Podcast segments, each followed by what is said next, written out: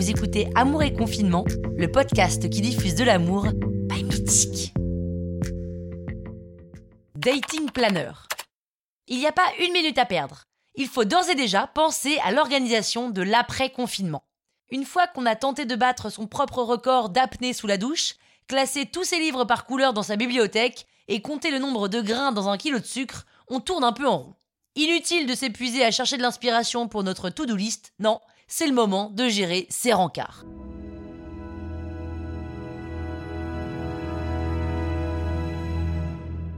Troquons notre to-do list par des petites fiches individuelles. Rémi, allergique aux écailles de poisson, ne pas lui parler de pêche. Vanessa, passionnée de course à pied, ne pas lui mentionner ma passion pour la nicotine. Dominique, propriétaire de trois chats, ne pas lui dire que ça nous fait éternuer, surtout pas en ce moment. Et puis tant qu'à faire, listons dès à présent les lieux de nos premiers rendez-vous en fonction des caractères de chacun.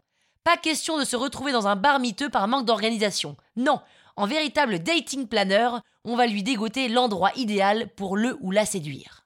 Et enfin, tenons à jour un agenda et réservons d'ores et déjà nos soirées d'été.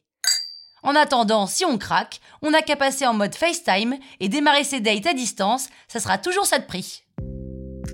Finalement, en s'autoproclamant dating planner, on va mieux se préparer, mieux s'organiser et surtout mettre toutes les chances de notre côté.